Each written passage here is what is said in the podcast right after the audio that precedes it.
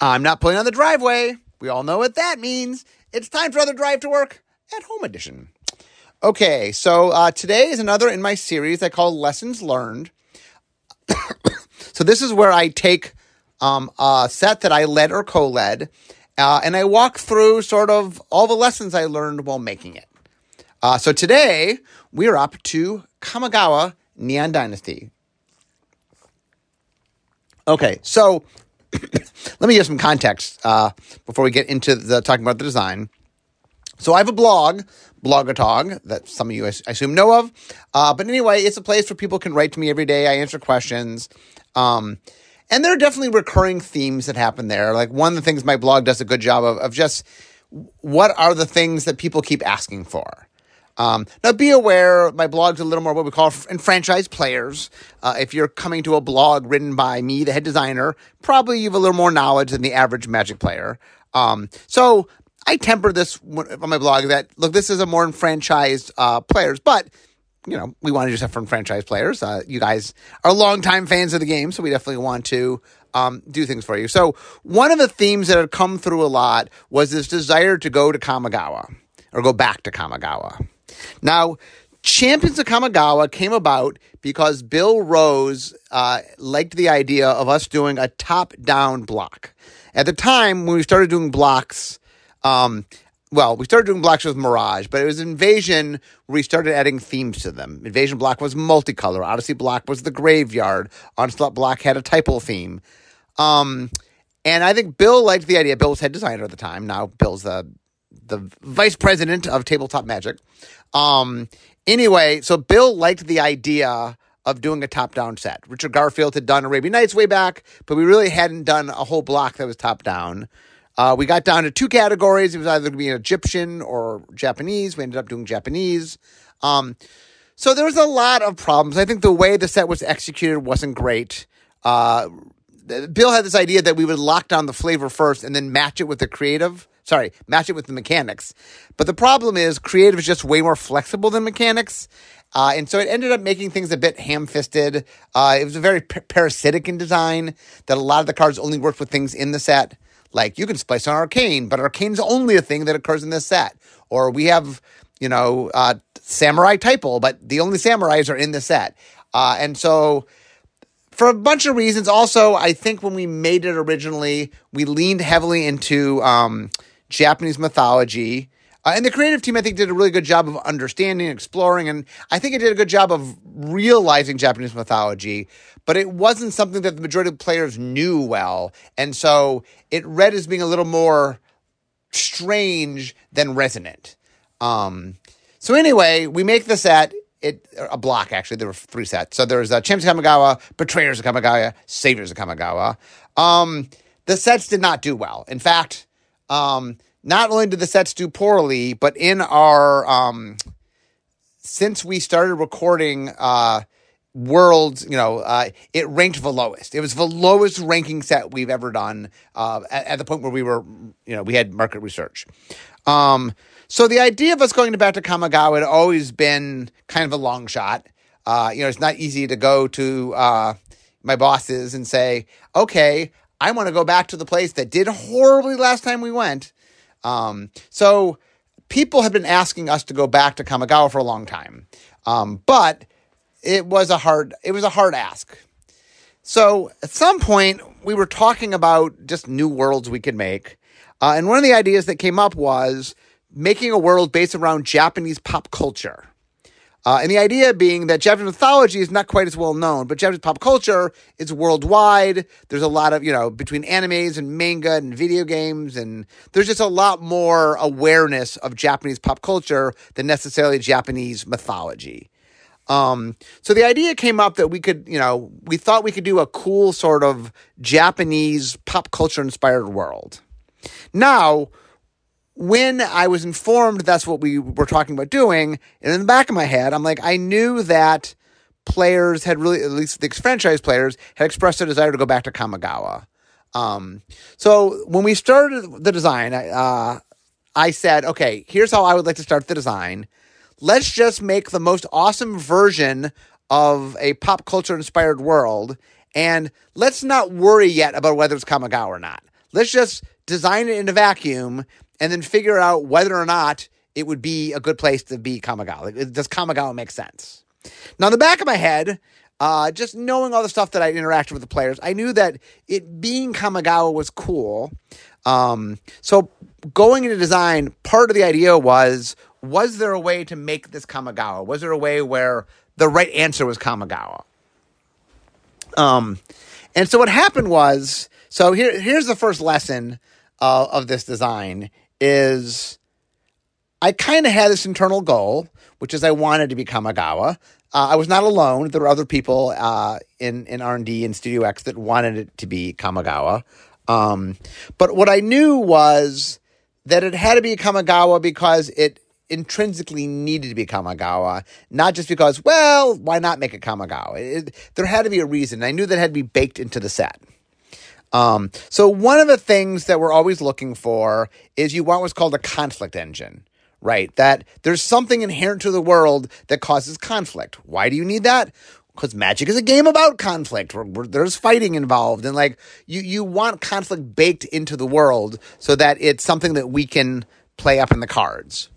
Um, so one of the questions that I asked very early on was, okay, we're in a Japanese inspired world. Um, is there anything that makes for a good conflict engine? And so one of the things we did is we looked at the pop culture. That was kind of our inspiration. Uh, and we realized really early on there was there was a theme that was very valuable. Um, and that one of the things about Japan is Japan has this fascination with both kind of the future and the past. That the tradition is very big there, and there's a lot of things they do that are honoring ancestors and things that came before. But at the same time, it's a civilization that really in, enjoys technology and sort of the latest thing, and they always are really pushing, you know, toward trying to be on the cutting edge. Well, if you look at pop culture, Japanese pop culture, this is a, this is a cool theme.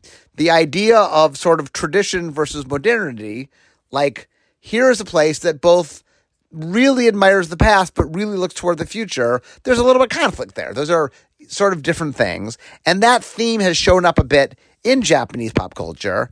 Um, so the reason that I really liked that idea was that inherently, um, a lot of the conflict about Kamigawa was what is Kamigawa?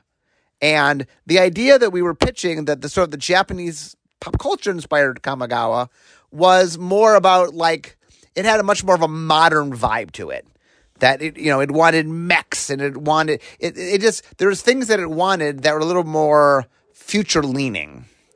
But another thing about Kamigawa was how it had all like the original Kamigawa, Champs Kamigawa, had a lot of sort of traditional things um, and so the idea was, I mean, one of the things that is important is um, when you're trying to find a theme or a conflict, um, you want to sort of think about you want to think about mechanically how you're supporting it. Um, and so one of the challenges was I liked the idea of tradition versus modernity, um, but when you're making a set that is uh, two sides fighting, the secret behind the scene thing is you want each set to have an identity, but you need the two sides to have mechanics that are actually synergistic. Why is that? Because when you play a game of Magic, you're going to get all sorts of different cards. You'll get cards from different sides. And if the different sides only work with themselves, uh, it gets very siloed. Um, part of the problem like Scars of Mirrodin had. Um, so the trick we've learned is you want to build in uh, mechanical identities to conflicts, but things that actually work together. Um, but the interesting thing about the idea of modernity tradition is we said, okay, how do you represent modernity? That one was a little bit easier. We tend to use artifacts to represent technology, and modernity is very tied to technology. So, like, okay, that makes sense that maybe we tie to artifacts. But then we realize, well, what if the past was tied to enchantments? Enchantments definitely had the sense of of being older and being you know more like it it more tied into like the magic of the world a little more into the the spiritualness of the world um, but the cool thing is about artifacts enchantments is while they feel opposite in that they're flavorfully very different mechanically they're very similar in fact there's only a handful of things that we do with one that we don't do with the other Um, and, and even then, some of those things, you know, have been falling by the wayside. We do make colorless, you know, a generic cost uh, enchantments. We do make colored artifacts. Um, so the even the the dividing line we had has slowly been falling. So enchantments and artifacts were interesting in that they were um, they felt like opposites, but they're in fact a lot more mechanically similar. Um, and we had made modified for Kaldheim, I believe. Um, it was in we made in uh, I think an exploratory design for Kaldheim We came up with modified. It ended up not staying in Kaldheim, but I liked the idea, and it made a lot of sense here because um, enchantments and artifacts both attach uh, as counters, and so it was a way to care about something that both enchantments and artifacts did. Um, but anyway, so the early on, we we definitely were trying to figure out a way that we could make the original part of Kamigawa a core element of what we were doing. And once we stumbled upon the tradition versus modernity conflict, that did a really good job of saying, hey, part of what the set wants is this old fashioned thing that's existed for a long time. So instead of reinventing the wheel, you know, like the cool thing about Kamigawa was um, not only is it in the distant past from, I mean, it's like over a thousand years in the past, but it also was in Magic's past. You know, like we put the set out many years ago, and so players remembered it, but remembered it as this thing of old. So it really had this nice sort of quality to it. Um, you know, one of the things when you're designing that you want to do is you want the elements you're using to sort of reinforce emotionally the points you're trying to hit.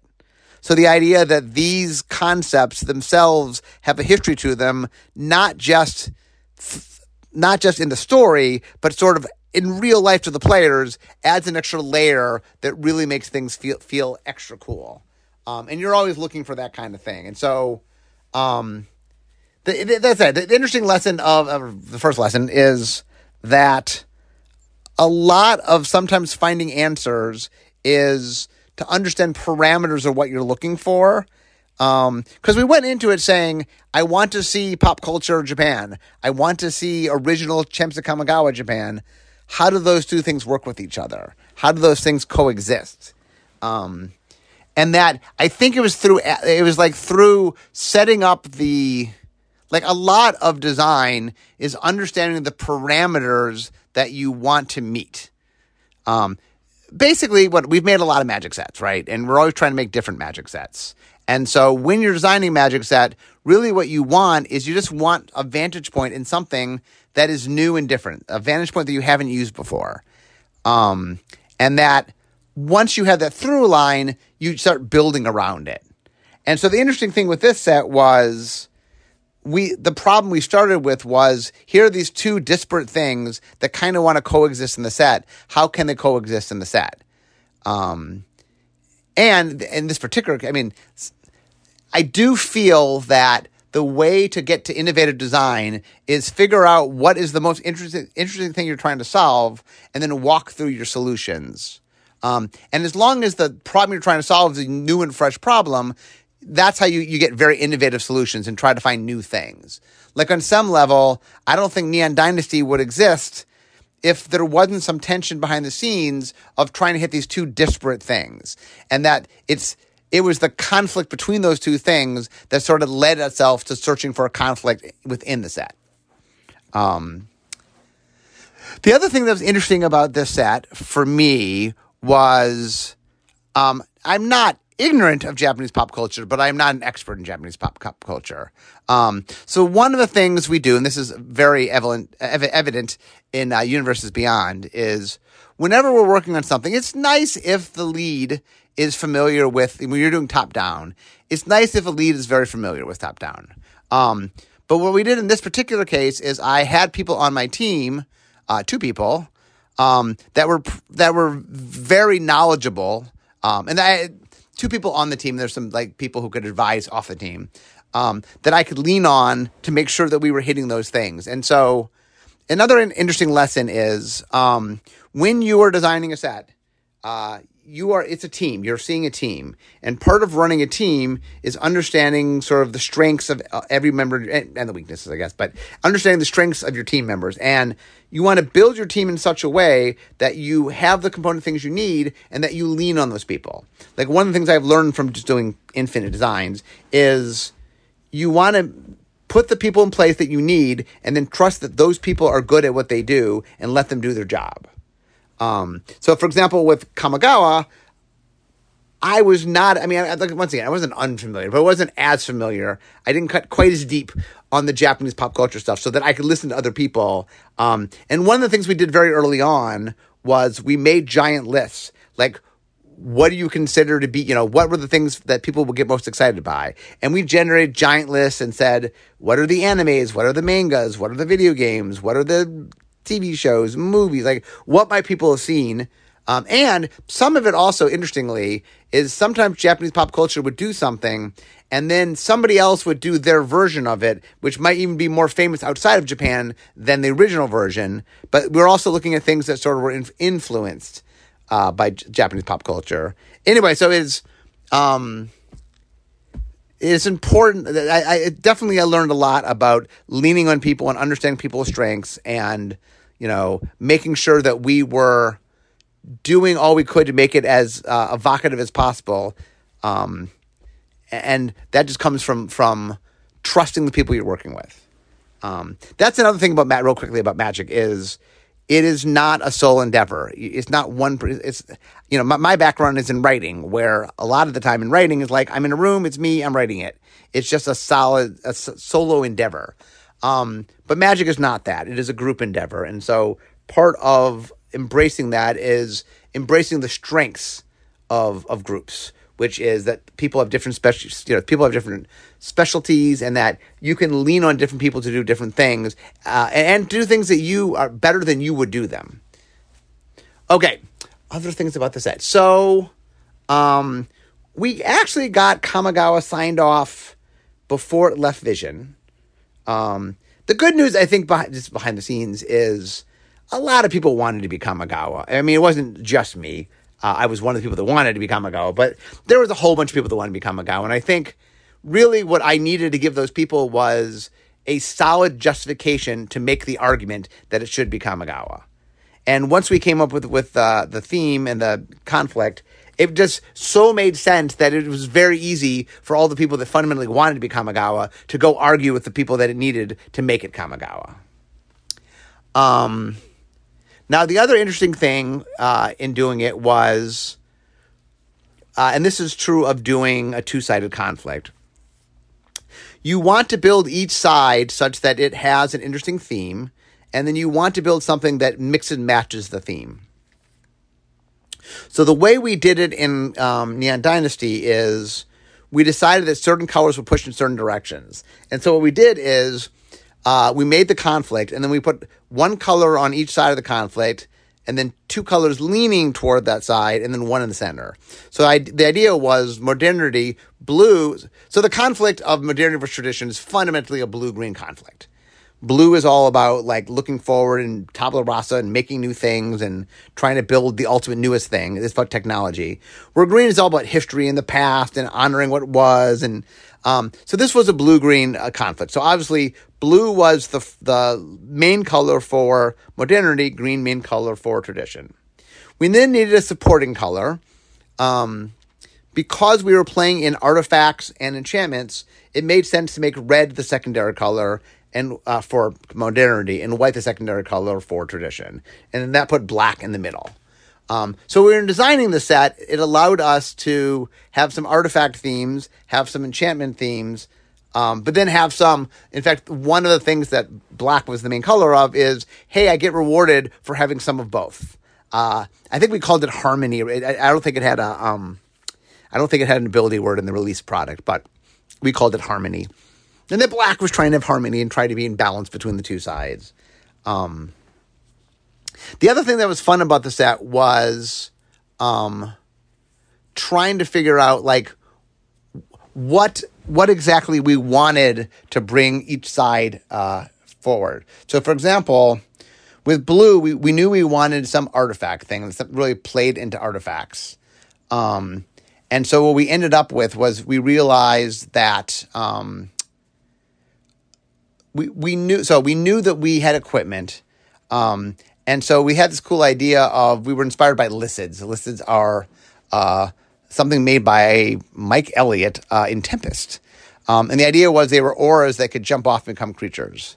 In fact, it's funny. Mike and I both made different versions of it. We ended up using Mike's version, which was the more complicated version.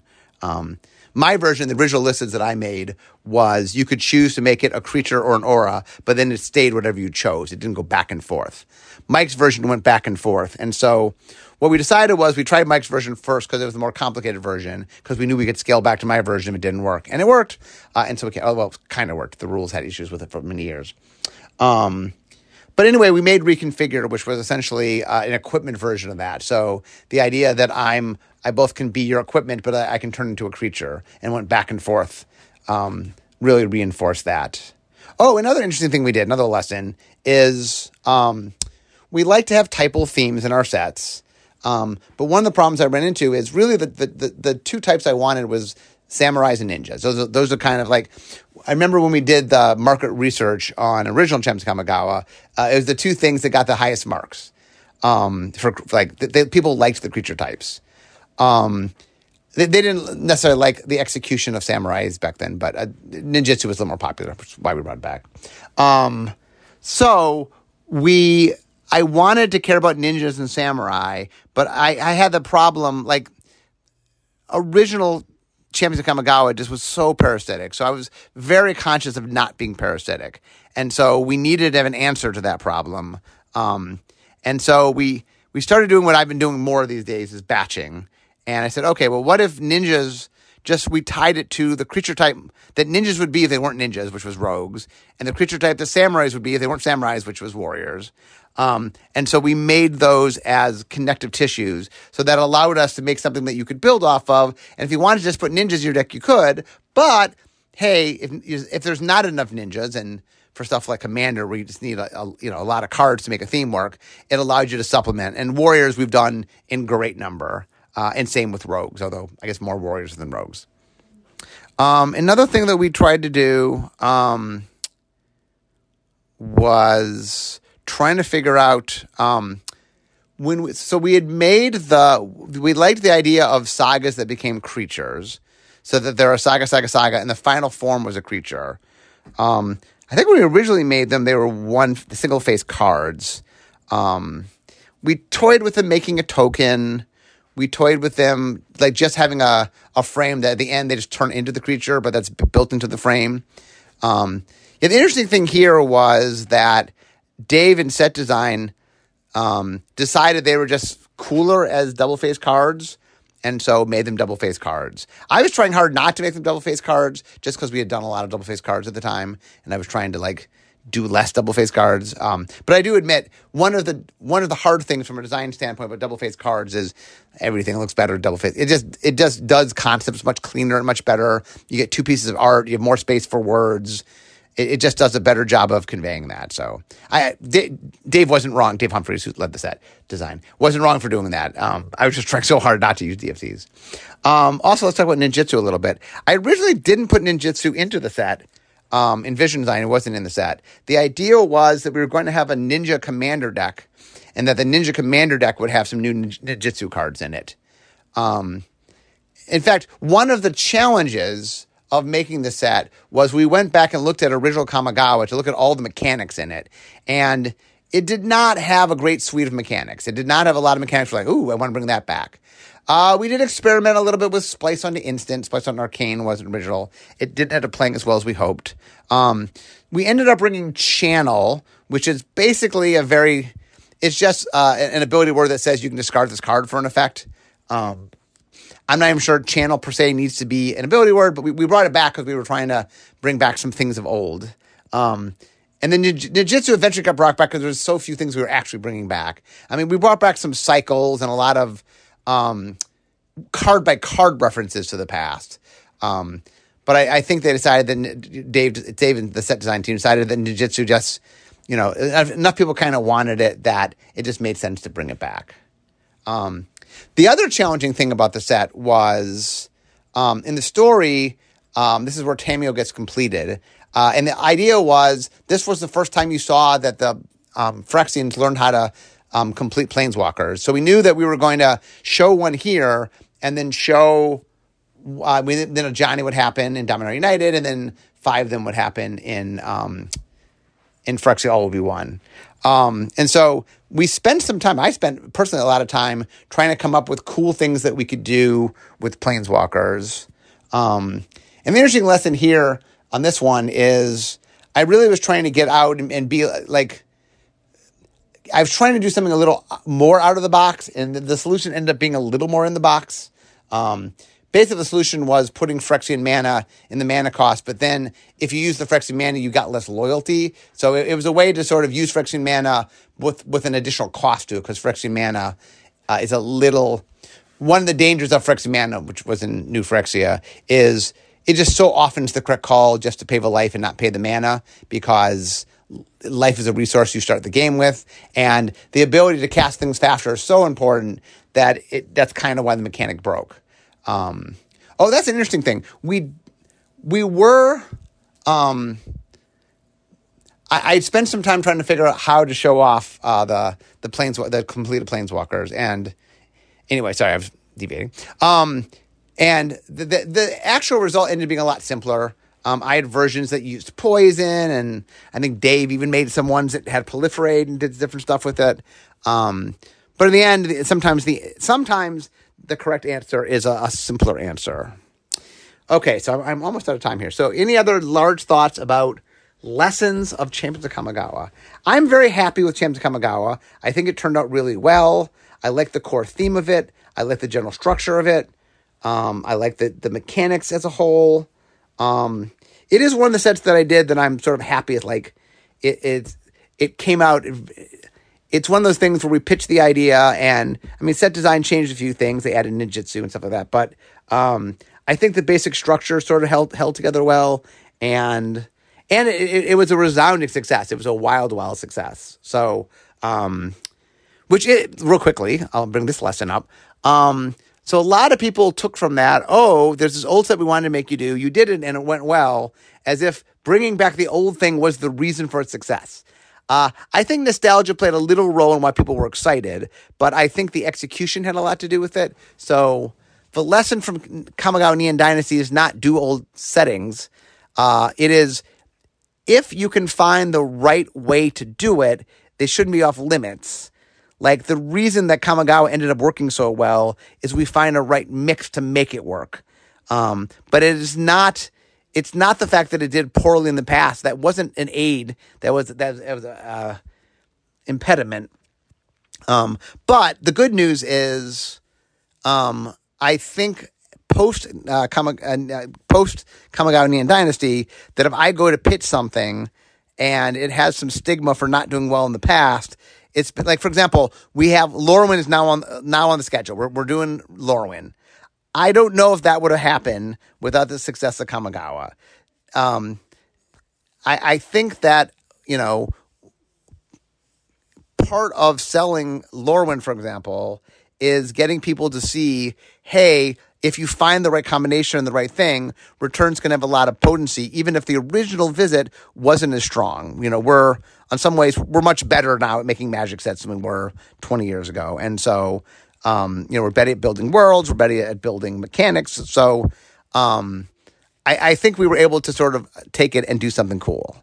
Um, that doesn't mean, by the way, that everything that was bad in the past is, is necessarily a slam dunk for the future. Not that not that everything's off limits. I, I, in some ways, the lesson of Kamigawa to the l- larger Studio X is, hey, you know, if someone has a good idea, this shouldn't be off limits. You should think through the idea. So I'm happy that I, I do think Kamigawa got helped get Lorwyn on, on, on the schedule. Anyway, guys, uh, I can see my desk from here, so uh, we we know what that means. Uh, but, but before I officially end, I, I do I did enjoy Kamigawa. Um, and I, I, I was very proud and happy with how it turned out, and there was plenty to learn from it. Um, but a, a, lot of the lessons were good lessons, and well, were lessons in which we did something right. There's plenty of lessons we do something wrong, but Kamigawa was a little more of things we did right rather than things we did wrong. Anyway, guys, as I can see my desk, we all know what that means. It means at the end of my drive to work. So instead of talking magic, it's time for me to making magic. So I hope you guys enjoyed my uh, travel through uh, Kamigawa Neon Dynasty. But it's now time for me to say bye bye. I'll see y'all next week.